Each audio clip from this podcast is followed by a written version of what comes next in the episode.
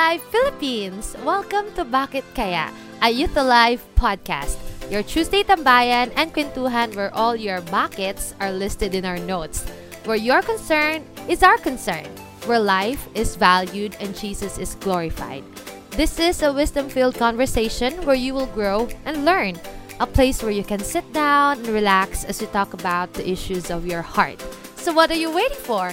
Go get some coffee and have a sit with us. Click the heart button and share this podcast today. Stay tuned, Youth Alive!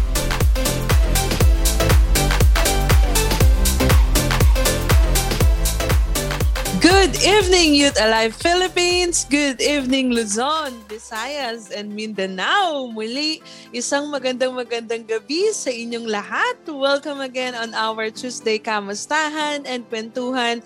Walang iba kung hindi ang Bakit Kaya? A Youth Alive podcast. Dito ay pag-uusapan natin ang sagot sa lahat ng bucket list ng Youth Alive. So before that, This is your Ate Gyro, one of your regular kakwentuhan every Tuesday, and together with me again is... Hello again, Youth Alive! I am Sis Anna. And I'm Sis Jubilee.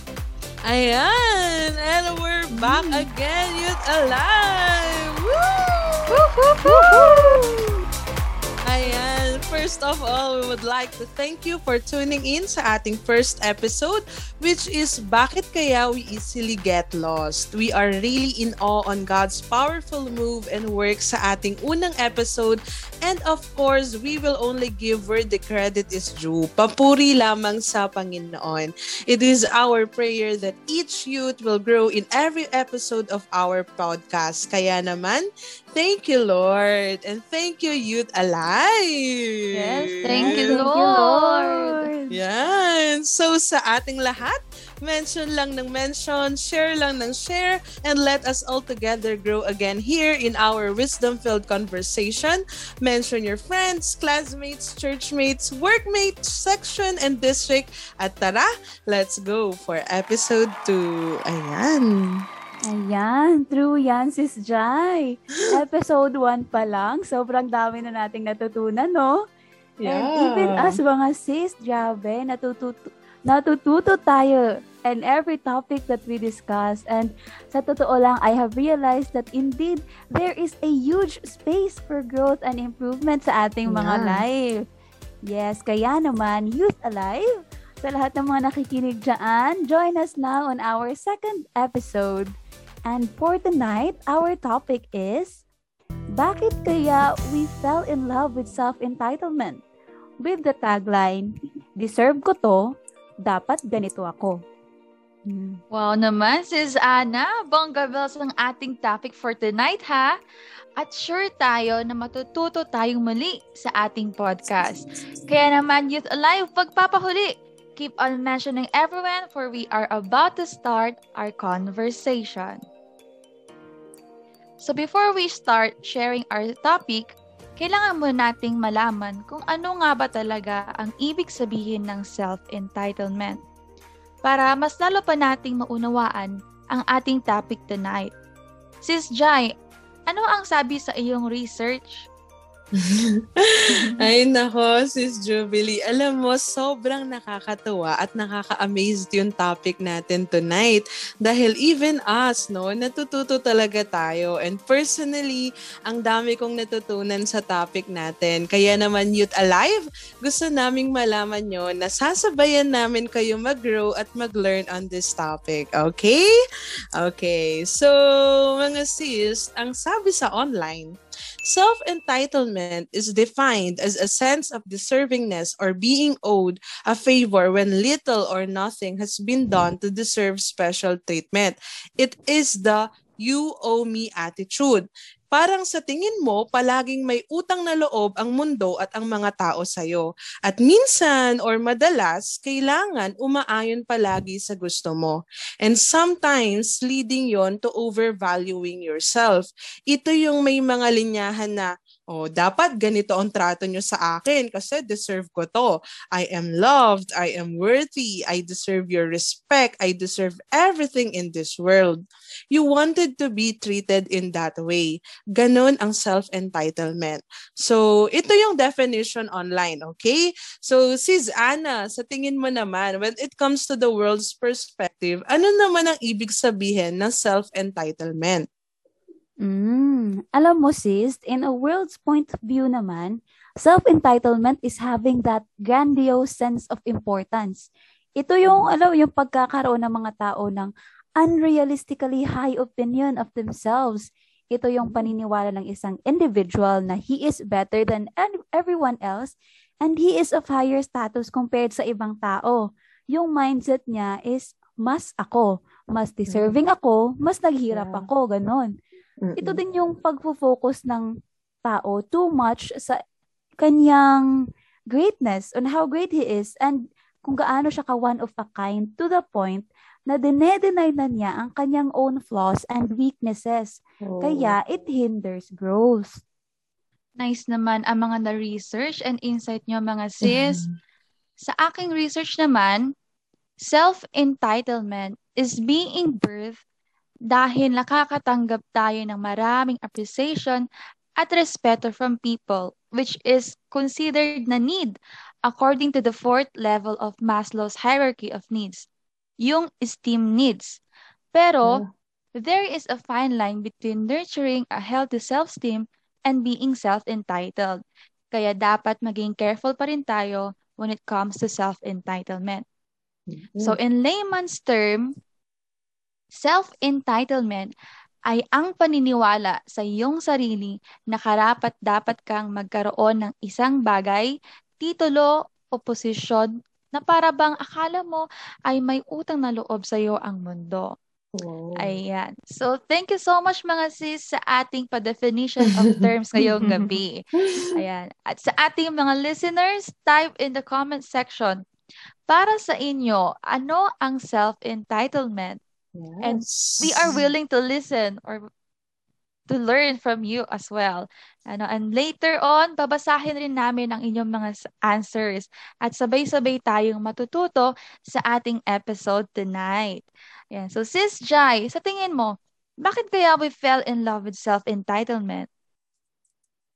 Okay, grabe ang ating topic ay. So last time nag-post tayo sa page regarding this question at nabasa natin ang mga sagot ng Youth Alive for our topic tonight.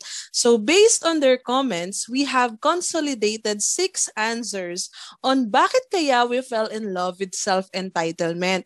Kaya naman stay tuned YA, mention lang ng mention dyan and share pa rin kayo ng share para naman mas marami tayong matutunan matututo on this podcast. And dyan lang kayo at pag-usapan natin to. And of course, if agree kayo sa mga points na ito, you can also react or comment sa ating chat section at sabihin nyo on point, okay? Kung tagus na tagus sa inyo yung mga points na ito, on point, sabihin mo sa comment section, okay? So, for the first answer, bakit kaya we fell in love with self-entitlement? The first answer is because we love earning credit and receiving rewards. Gaya nga ng sagot sa bakit ni Krisha Pangilinan, sabi niya, For me po, kaya minsan we are falling in love with self-entitlement is because we work hard for what we do para pong, ay, napagod ako ng sobra, so deserve ko to. I did my best, so deserve kong mm-hmm. mapurihan or mabigyan ng title. Binigay ko lahat ng kakayahan ko para mapaganda ko yan. Naku, gawa ko yan ah.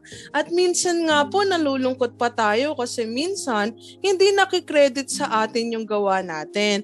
And I super duper agree with her, ano, this is very true because we are so fascinated with the, ito yung binigay ko, ito dapat ang babalik sa akin mindset.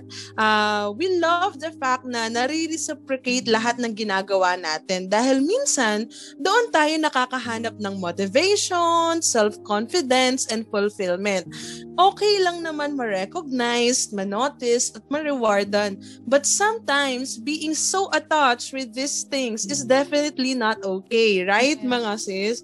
Dahil kapag hindi ka na na-notice at na-credit na credit or na rewardan, we ended up feeling unhappy, unmotivated, and even we feel less as a person. Kaya naman, we love earning credit and receiving rewards. Ikaw naman, Sis Ana, ano ang sagot mo dyan sa ating Bakit for Tonight? Mm, thank you, Sis Jai. Sa akin naman, Sis, is we fell in love with self-entitlement because we love power, position, and popularity. Ayun, tatlong P. Ito ay agree doon sa sagot ni Miss Bianca Dizon. Sabi niya, In this world, kapag may position ka, it means mas superior ka kaysa sa iba. Mas marami kang privilege. Mas dumadami yung connections mo because of your position. Malakas ang kapit mo, sabi nga ng matatanda. And because of that, mas napapadali yung mga bagay-bagay. Sometimes, because of your title or your position, di ka natutulad sa iba na kailangan pang dumaan sa napakahabang process yeah. to have what you want. Agree ba kayo doon mga sis? True. Yan. Tapos sabi pa niya, nakakapag-jump ka na sa next step because of that so-called privilege. And as a result, nagiging boastful tayo. Tumataas yung tingin natin sa ating sarili minsan or minsan nagiging self-centered pa. Yan, yan yung sagot ni Miss Bianca. And she is right, mga sis, ano? Kasi having power can give a person that feeling of autonomy. Yung yeah. feeling na may ability ka to do what you want nang hindi na kailangan mag-worry sa social pressure. Mm-hmm. Tapos yung power plus position plus popularity are three things that influence and tame people. Yeah nakakaamo siya ng tao. so kapag meron ka ng tatlong bagay na to, you will have the chance to do whatever you want without the social pressure. And of course, because we love that freedom to do whatever we want, nagkakaroon tayo ng tendency to desire power. And this is why we fell in love with self-entitlement. Mm. Ayan. Okay, sige. Dagdagan pa natin ang mga sagot. The third one is, we love to prove ourselves to others. Gaya nga ng personal testimony ng ating ka-YA na si Kian Guarin, sabi niya, When I personally think of achievements, it leads my mind to compare myself to others and their achievements. Yes, achievements are great. They mm. show that we have grown and we are a different person now from when we started our journey. But maybe not all parts of it are significant as we may label them anymore. Because sometimes we just wanted to achieve something because we want to prove ourselves to others. Yeah, true. And yes, we love self entitlement because we want to prove ourselves to others. I agree with this mga sis.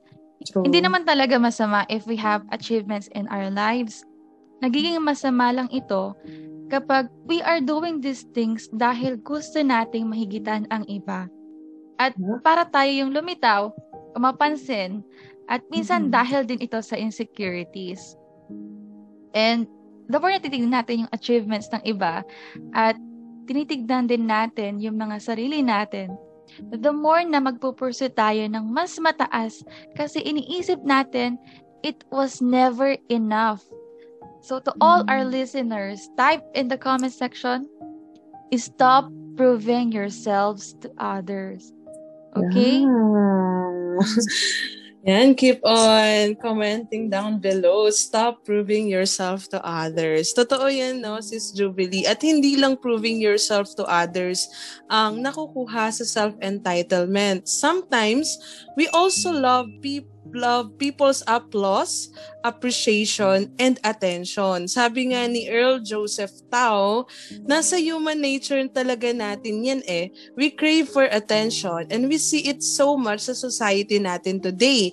At dagdag pa ang sagot rito ni Pastora Gladys Castro, sabi niya, I think dahil marami sa mga tao ang nagiging happy pill or nagkakaroon ng joy booster kapag na pupure or na-acknowledge na magaling siya, naangat siya sa iba, nakakaiba siya, na excellent siya. Nakakadagdag ng self-esteem. But at some point, malapit-lapit na pala sa thin line ng pagkakaroon ng pride. At umaagree dyan ang sagot ni Rustom Montoya na sinasabi niya, eh kasi we put our worth on other people, we want to be praised by others, and we want to please the people around us. And I super duper agree with them. Kasi nga, di ba mga sis, sino nga ba naman ang hindi gusto ng applause, ng appreciation, ng attention, di ba? At kung True. mapapansin natin, the voice of the world tempts us to find our worth by being praised and noticed by other people. Kailangan magaling ka, famous ka, may title ka, may achievements at position ka para lang mag-gain mo yung worth mo dito sa mundo. Kung on point yan, type mo sa comment section, on point, di ba? And kung iisipin natin, that is very tiring mga sis. Because the Yeah. reality is that we cannot really please people for humans are never satisfied, right? Yes. Kahit na mag-gain natin lahat ng titles, influence at labels dito sa mundo, it will never be enough and we will never be enough. Ayun, we will never be enough. Grabe ang mga answers ng ating mga kawaii, mga sis. At kaya naman sa mga listeners natin dyan, you can also type in the comment section kung bakit nga ba we fell in love with self-entitlement. Post nyo lang yung mga answers nyo para tayo lahat ay Yes. matuto. Okay? Yes. Now mga sis, dagdag ko naman sa ating answers is that we fell in love with self-entitlement because we love claiming justice. Yeah. This one is similar sa idea na hurt people, hurt people. Kasi mga sis, when we are deprived of something, we become curious. We desire to have that thing. Kaya naman, when we have issues in the past na na-deprive tayo of something, and something na the world claims that we should have, something na Mhm. nare-receive ng ibang tao pero hindi natin na-receive, nag, at hindi tayo nag-heal from that depri- deprivation, we start to think that the world owes it to us. Kaya Yeah. kapag meron na tayong chance na magkaroon nun, sasabihin natin, mas deserve kong magkaroon yan kasi wala ako niyan dati, di ako nabigyan dati. And ang dangerous part is that kung ikaw na na-deprive noon, baka gawin mo rin sa iba na mang-deprive ngayon. So that's Oh. dangerous. Agree ako dyan, sis Ana, ano. At para sa ating huling sagot sa ating bucket list is we love being owed. Ito yung idea rin na you do this to me, I do this to you. Alam niyo mga sis, ito yung isa sa mga traits natin mga Pilipino, ang magkaroon ng utang na loob. Which is like our obligation na bayaran or repay a person na gumawa sa atin ng pabor. Which is in some part, okay din ito na trait natin dahil nare-recognize natin or nagiging grateful tayo sa mga ginagawa sa atin. Kaya we Mhm. want to pay it back. Pero sometimes, nagiging mindset kasi natin yung, ay, tinulungan kita, kaya dapat sumunod ka sa akin. Or, if wala ako, wala rin kayo. Utang na Mhm. loob nyo rin sa akin yan. Parang ganon. And, Yeah. kaya naman, nag-create ito sa pakiramdam natin or ng, sa tao na sundin nyo ako, ibigay nyo yung gusto ko or yung mindset na mas higit ako sa inyo. Oh, real talk. Grabe naman yun, Sis Jubilee. At grabe ang mga answers ng ating mga kawaii, right mga sis? Yes. Grabe, yes. kahit ako, tayo, natututo tayong lahat from them regarding this topic.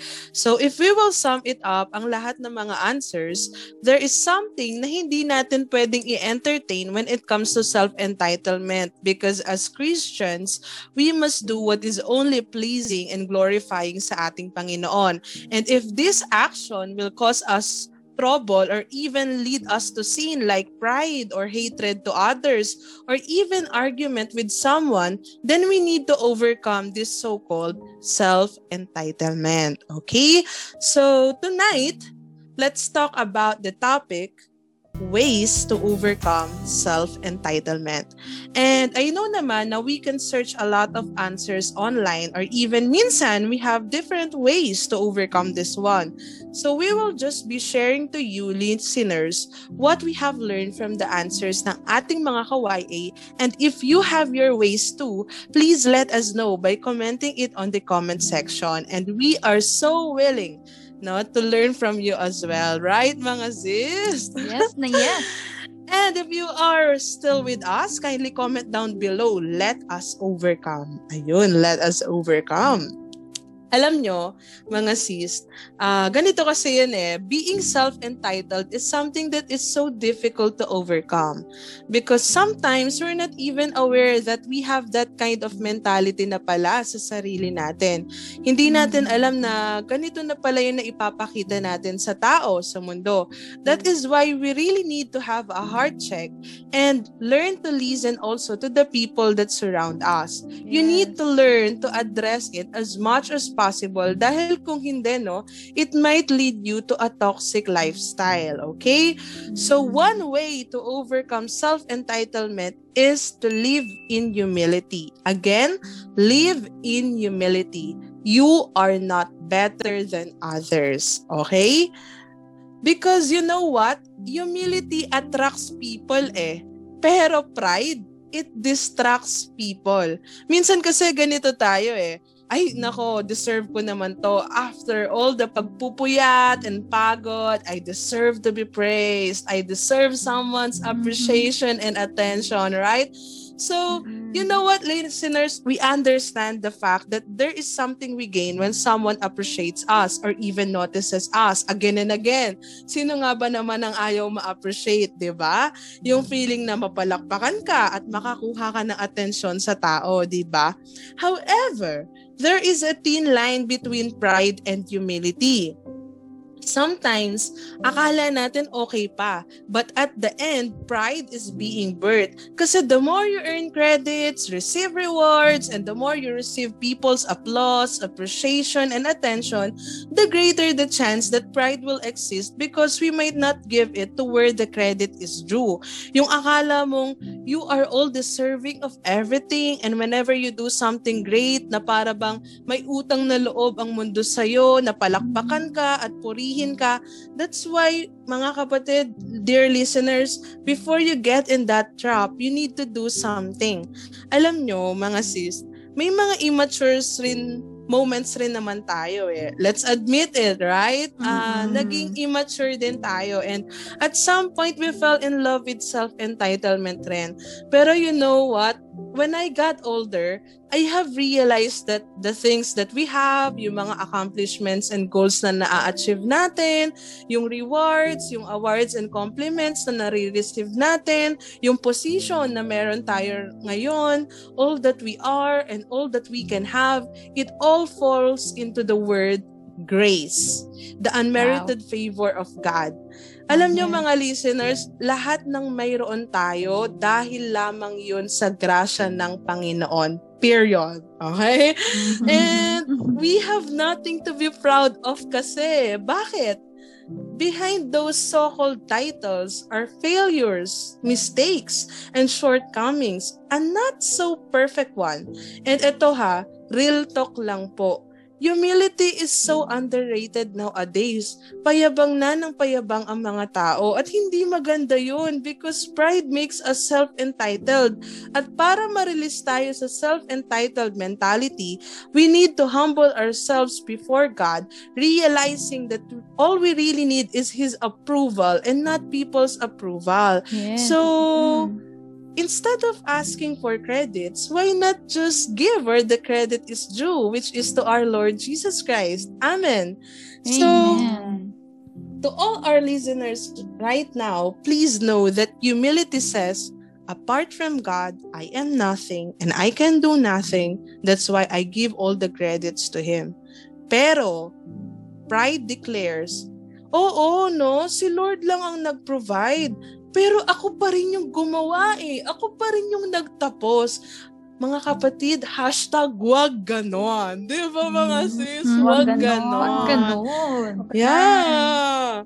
Because you know what? This is the one thing that God must have been so proud of you humility, not your credentials, not even your awards or accomplishments. So please don't live in pride, beloved. Practice treating others with grace and humility. Celebrate the successes of others. And lastly, take note of this in your notes. You will never go wrong in humility. So the first way to overcome self-entitlement is simply living in humility. Ayan, what a powerful point, Sis Jai. Mm-hmm. Tama ka nga no, nothing is ever ours. Yeah, And while, true. yes, while appreciation is a wonderful thing, we need to be careful na hindi tayo maging dependent sa appreciation and recognition na nare-receive natin. Kasi once we become dependent on people's appreciation and compliments, we might forget our true identity. True. This leads us to our second way to overcome self entitlement, and that is to live by your identity. You are not what the world says. Now, mga sis, this is something that we need to constantly remind ourselves of. Our identity is not defined by the compliments, opinions, and expectations of others. We also don't need power, position, and popularity to become who we truly are. Yes. Kasi our identity is already established even before these factors come into play. Established na even before we were born. Yeah, Kaya nga lang, yes, kaya nga lang, dahil we are living and interacting with people who have different mindsets, different visions, minsan, mas napapakinggan natin ang boses ng mundo saying, dapat ganito ka. And it Mm. builds pressure. Lalo na kapag hindi established sa sarili natin ang ating tunay na identity. Alam niyo yun, malaki ang chance na makonfuse tayo at maging unstable ang ating sense of who we really are and even our sense of our true purpose. That's why mga sis and our listeners, we need to identify our true identity, our true calling, and we have to live Yeah. by it. Yes. Sabi nga sa Bible, we have been set apart even before we were formed in our mother's womb, and we have been predestined to become God's own children. Nasa isipan na tayo ni Lord bago pa man tayo ipanganak sa mundo. Amen. Diba? He loves us so much and it is by that love that we establish our identity. The Lord has given us the identity to be His children. And you know what? Sabi mo nga, Sis Jai, ang identity sa world, kailangan mo pang i-work out. Pero ang identity natin kay Lord, siya na ang nag-work out. Amen? True. Ito yung Amen. identity or title na hindi mo kailangan i-prove sa sarili mo at sa ibang tao. Ito yung title na di naman natin trinabaho pero binigay sa atin ng libre. And ito yung title na kailangan, di mo na kailangan patunayan sa iba or sa kanya dahil Yeah. tanggap ka niya. Wow. Yes, kaya if we seek to establish and live by our identity in the world, we will never be satisfied and our efforts will never be enough. Kaya, si mga sis, today should be the day that we remind ourselves that I am not what the world says. I am what God says I am. Amen. Amen. So to all our listeners out there, let this be our declaration. Let us type in the comments and let us declare, I am what God says I am. Yes. Amen. Alright, so ayun no, the world, ito naman mga sis, the world will constantly measure our worth for everything. The world will validate us by our qualifications, our skills, and how much power and influence we have in our careers, our jobs, our passion, even within our peers and even our families. But the Lord won't. Hindi nga Mm. tayo worthy in the first place, but He still chose us. His love is enough to cover for all our insufficiencies, and that is why the only work that we have to do is to live by that identity na bigay sa atin ni Lord, and all Yes. things will follow. Yes. Yes, kaya nga lang mga sis, hindi siya magiging madali, no? Mahirap True. i-abandon yung identity na bigay sa atin ng mundo kasi yun yung, kumbaga, kinalakihan na natin. Kaya naman sa ating listeners, we want you to know that we understand you. We understand that this will not be a linear process. We will have our ups, we will have our downs, but let us be reminded that we are also designed to grow. We aim for a lifestyle change, kaya let us be patient with the process and hayaan natin ang sarili natin na mag-grow and let's Mm. embrace what the Lord designed us to be. Let's allow it to take time. Mm. And when we start to live by our true identity, we won't have to prove ourselves to others anymore. We won't have to seek other people's approval anymore. We just live on our identity alone, nothing more and nothing less. Yes, I agree with that, sis Anna. Kaya naman to all our listeners, stop pretending of being someone na hindi ka naman. Live on your identity in Christ and you will never be confused. Mm. And lastly, when the world sets your identity, remind yourself that you have a firm identity in Christ Jesus. Okay na tayo ron. And sabi nga din sa kanta, If more of you means less of me, take everything. Amen mga sis. Amen. Amen. So, live in humility, live by your identity, and last but definitely not least, on ways to overcome self-entitlement is live with empathy. You are not called to compete. When we say empathy kasi, it is the ability to understand and share the feelings of others. Ibig sabihin, mamuhay tayo ng mayroong pagmamalasakit, pag-unawa at pagdamay sa iba. Hindi yung hindi mo kinoconsider yung pinagdaraanan ng ibang tao kasi nakafocus ka na lang sa sarili mo. Yung hindi mo nakikita or nararamdaman yung nararamdaman ng iba. Yun bang wala ka ng pake. Alam niyo mga sis, ito na yung point din sa buhay natin na nagiging manhid na tayo. Yung pakiramdam na tama pa yung ginagawa natin pero hindi natin alam na nakakasakit na pala tayo ng iba dahil Mm. nga may ipinaglalaban tayo na wala rin naman sa pwesto. Siguro dahil rin ito sa mga nagawa natin for them or yung mga naranasan natin kaya ito yung nagiging common response natin. Alam niyo mga sis, alam niyo yung feeling na may title ka nga, may position and power, may napatunayan, may, may napatunayan ba sa buhay? Pero yung character mo towards others, hindi maganda. Pa- parang wala rin yun. Ano? And if you try so hard to earn that title, give some effort to earn and build a good character para naman rin sa atin yon diba? So, to live with empathy, don't think that everyone that surrounds you is your competitor. Yeah. Pwede Oo. sabihin mo sa comment section, hashtag wag ganon. Wag ka Wag na. Wag ganon. Yan. Kaya naman, dear listeners, dapat matuto tayong i-apply sa sarili natin yung we instead of me attitude. Let us learn to consider others and try to put ourselves in someone's shoes.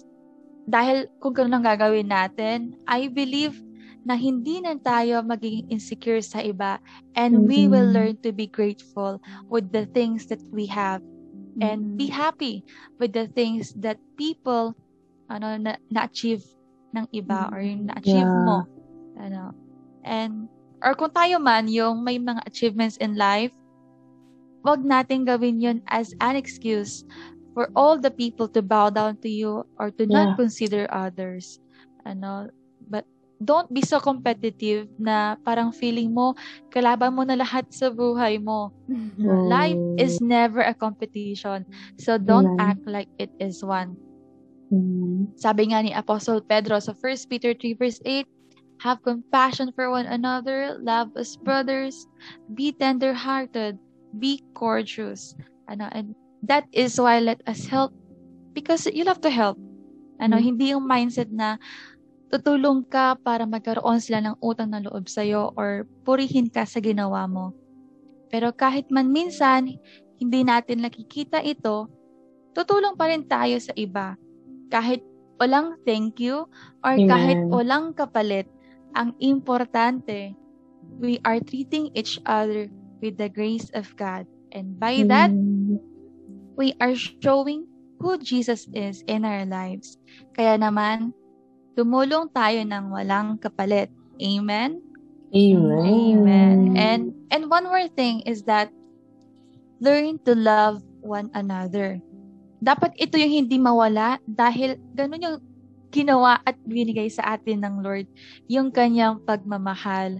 Ano, tandaan natin, it is impossible for us not to love because we are created with love and by the author of love. Mm. Malaki ang kapasidad natin magmahal. Nasa atin na lang kung papaano natin ito at kanino natin ito ibibigay. Kaya Yeah. naman, it is not about our status or achievements in our life that matters. Ano, but what matters to God is our heart. Ano, okay? Yeah. So, sabihin mo sa comment section, puso. Ano, puso, Puso. na naglilingkod sa Kanya at sa iba. Amen and amen. Puso nga, puso. Totoo yan. And I agree with you, Sis Jubilee. Ano. So, to all our listeners right there, please be reminded that we are not in competition to anyone else. Lahat tayo broken. Lahat tayo may flaws at imperfections at some point. Lahat tayo may kahinaan, limitado. Kaya naman, we're meant to support celebrate and love one another. And if you agree with me, type in the comment section, let us support one another. Back up natin ang bawat isa. Amen. And may the Amen. Lord see His creation living with empathy. Amen. Okay, okay, okay. Grabe. Alam nyo mga sis, sobrang ganda ng topic natin for tonight. Amen. And as we have this conversation on ways to overcome self-entitlement, nung kanina pinapakinggan ko yung mga thoughts nyo, yung mga points nyo, ah na-realize ko na yung tatlong yon live in humility, live by your identity, and live with empathy, I have realized that all these three were greatly demonstrated by our Lord Jesus Christ while He was still living here on earth. Diba? I was so Mm, amazed on that revelation. Kasi imagine nyo ha, ah, to all our listeners, let's imagine this. Real talk lang po ha. Si Jesus ang may title, pero never siyang naging self-entitled. Amen? Amen. Kung titignan natin, no, yung titles na mayroon si Jesus, He is the only begotten Son of God, the Prince of Peace, the Messiah, the King of all kings, and Lord of all lords. And yet, just make some realization, ha? Did Jesus made himself self-entitled while he was still on earth? Na para bang sinasabi niya, Oh, Diyos ako ha, so paglingkuran nyo ko, ito yung trato nyo sa akin. Dapat ganito, dapat ganyan. O kaya naman, oh, pinagaling kita ha, utang na loob mo sa akin yan. No, pride mga sis, hindi ganun si Mhm. Jesus. Tandaan natin, si Jesus ang may title, pero never siyang naging self-entitled. And look, how we must humble ourselves just as Jesus humbled himself on Philippians chapter 2 verse 6 to 8. Sabi doon, though he was God, he did not think of equality with God as something to cling to. Instead, he gave up his divine privileges. Wow. Again and again, he gave up his divine privileges. He took the humble position of a slave and was born as a human being. When he appeared in human form, he humbled himself in obedience to God and died a criminal's grabe yung word, criminal's death on the cross. So Jesus chose humility over his divine privileges. Jesus chose humility over prestigious titles na meron siya. And let us go and do the same thing, right? Right, tama Yes. yan, Sis Jai. Grabe, sobrang real talk nung si Jesus ang may title pero never siyang Yeah. naging entitled. Yeah. And he even embraced his identity. So, mga sis, if si Jesus, em- he embraced the identity given to him by the Father, then we should also embrace ours. Yeah. Our identity as recipients of grace dahil wala naman talagang atin. Mm. Kaya every time we receive something great from the Lord na para sa atin ay hindi naman natin deserve based sa ating worldly qualifications, then we should think of it as a gift. A gift is something given willingly without payment, no? And ganun si Lord, nagbibigay siya. Tandaan natin na yung ginagawa niya para sa atin at yung mga ginagawa niya through sa buhay natin ay hindi yeah. naka-base sa kung sino tayo sa mundo. Amen. Dear listeners, He can do wonderful things to you and through you not because of who you are in this world, but because of who He sees you to be. Amen? Amen to that, Sis Jai and Sis Anna. Ano. At dagdag pa dyan, Jesus showed empathy to others.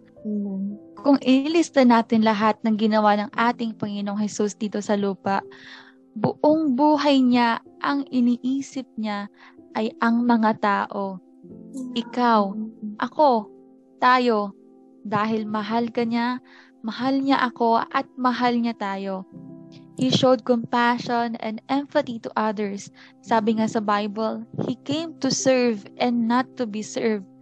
Kaya naman, let us go and do the same ang Diyos, nilikha niya tayo.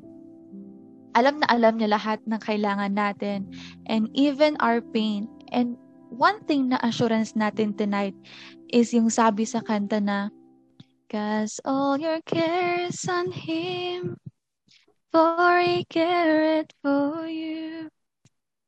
He is my peace. He is my peace. Hmm. What a wonderful song naman yan, Sis Jubilee. At alam nyo, no, kapag na-realize natin na uh, lahat ng mga ginawa ni Jesus habang nandito siya sa lupa, who are we to act as if this world owes us something? Alam nyo, palagi natin tatandaan, let the model of our lives be Jesus' lifestyle. Amen?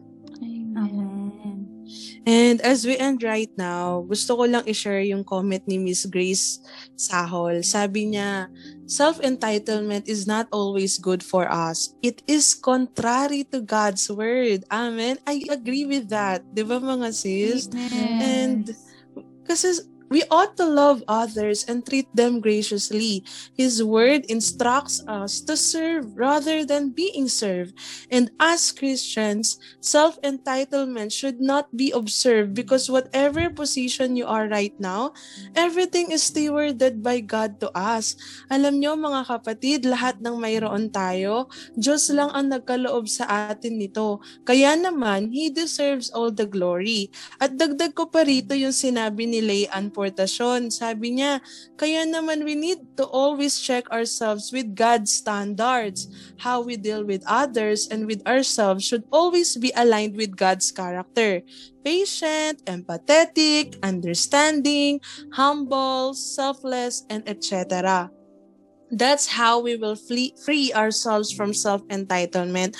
At nag-agree dyan din yung answer ni Miss Sam Hermoso na sabi niya, Men have a weakness to pursue personal glory, that we fail to recognize that life is all about God.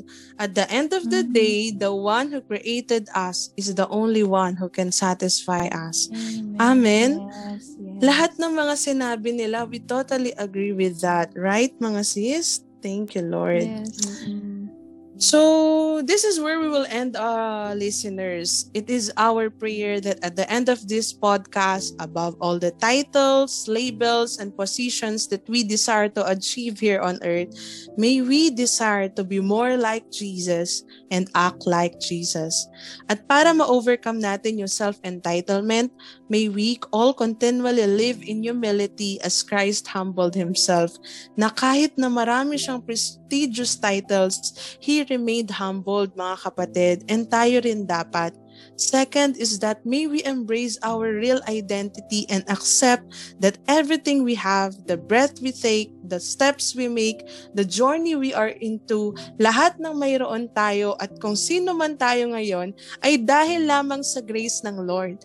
And this is something that we will be forever thankful for. Dahil sino ba naman tayo na napaka-undeserving ko, ikaw at tayo, pero blines tayo ng Lord ng immeasurable grace. Amen? Amen. At lastly, kapag tinuturuan tayo ng mundo na magkaroon ng identity na dapat mas angat ako palagi sa iba, na nawawala na yung sympathy mo sa ibang tao, let us live differently, kapatid. Magmahal tayo gaya ng pagmamahal ng Diyos sa atin. Let us treat each other graciously and let us be kind and gentle. Most especially, lahat tayo ngayon nag struggle this season. At ipakita natin sa mundo na totoo pa rin at posible pa rin tayong maging ilaw at asin sa mundong ito at sa henerasyon na ito. Marami na ang pinapauso ng mundo ngayon. Payabang na ng payabang ang mga tao at nahuhulog sa self-entitlement. Pero sana tandaan natin na nakatira tayo sa mundo pero hindi tayo para sa mundo. Kaya naman sa ating lahat, sa ating tatlo, sa lahat ng mga listeners natin ngayon, kung yung title na yan yung magiging dahilan para mawala ka at maging mayabang ka at hindi na makita ang Panginoon sa buhay mo, be brave to drop it down. Bitawan mo na lang yan. Learn to cut it off. Putulin mo na bago pa makasakit ng iba. And just surrender it to the Lord. Naiintindihan ka namin. Pero sa oras na to, bitawan mo na nawa yung makamundo mong pagkatao at magkaroon ka na makalangit na pag-iisip dahil palagi natin tatandaan, doon pa rin tayo sa well done ng Lord kaysa sa well done ng world. Don't worry, please know that you're just doing a great job and we appreciate you dear listeners. So this August 2021 and onwards, sa araw na to, you will keep working accelerating, growing, and going. Pero this time, with grace and humility na. So allow us to pray for you. Sis Anna? Amen, Sis Jai. So this time, no, mga listeners and mga sis, let us pray to the Lord and we encourage everyone who is re- hearing this podcast right now to pray this prayer with us. Amen? Amen. All right, our Heavenly Father, we praise and honor your name po tonight. Tunay nga po, Lord, you have done so much and you just deserve yes. all the adoration. Father mm. God, you have been very faithful and very patient sa amin, Panginoon. Kaya tonight, we come before you in humility. Mm. Father God, we ask for forgiveness. Patawarin niyo po kami for all the times that we forgot to honor you. Patawarin mo po kami for all the times that we failed to give you the credit. Lord, forgive us for all the times that we thought we could live without you. Father God, tonight we ask you, Lord God, to just cleanse our hearts, cleanse our minds, renew us, O Lord. Yes, Lord. Tanggap, tanggalin mo po sa aming mga puso ang pride, ang entitlement. Bagkus bigyan mo po kami ng puso that is humble, puso that is ready to honor you, yung puso po that is ready to seek and glorify your name in everything that we do. Panginoon, maraming salamat po for the reminders tonight. Thank you po for reminding, reminding us that we don't need earthly power. Thank you for reminding us that we don't need validation from the world because, Lord, our identity is in you. Lord God, we ask that you will help us grow, help us, Panginoon, help us become humble. Help us embrace our identity and help us become empathetic to our brothers and sisters. Father God, we may fail a thousand times. Hindi man po kami karapat dapat. But Lord God, we thank you for your wonderful grace. Thank you for your grace, Panginoon. Thank you for the love, for your love that covers all our insufficiencies, Panginoon. Mm. And Father God, help us live alone by your grace, Father God. Mm-hmm. And tonight, Lord, we just bring you back all the glory, all the adoration, all of the praises and thanksgiving yes, in the name of Jesus Christ. Amen. Amen. Amen. Thank you, Lord. Thank you, Thank Lord. you, Lord. Hallelujah. Ayan. Thank you, Lord. thank you, Lord, sobrang napakadaming learnings natin tonight. Yeah. We have learned learned a lot from the Lord. And of course, sa answers din ng ating mga kawaii. That is why we want to appreciate you, Youth Alive. Yeah. Let us keep growing in Christ likeness. Ay, thank you, Lord. Thank you, Lord. Thank you, Lord. Ito na nga mga sis. Ayaw man natin tapusin, pero dito na nagtatapos ang ating usapan. Pero wag kayong mag-alala. Dahil Youth Alive, namin kayong babalikan sa susunod na Tuesday.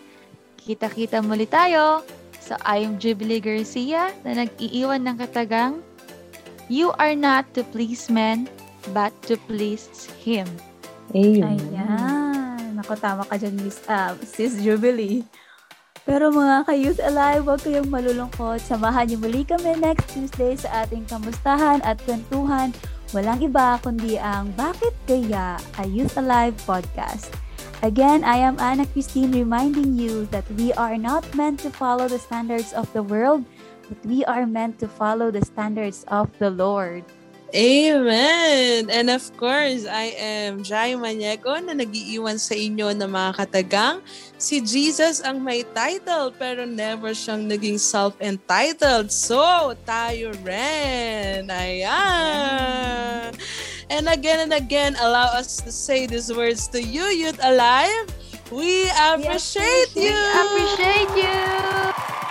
Ayan. Maraming maraming salamat, YE, sa inyong mga buhay. Keep growing and going with humility and grace. We hope and pray na marami tayong natutunan this episode. So again and again, we just want to thank you for tuning in on our second episode. See you again next week for another wisdom-filled conversation. See you, Youth Alive! See you! Hi, Youth Alive Philippines! Thank you for joining us tonight. May the Lord bless you and keep you. May you always grow in His grace and knowledge. Stay tuned again next Tuesday for our next kwentuhan. See you, Youth Alive!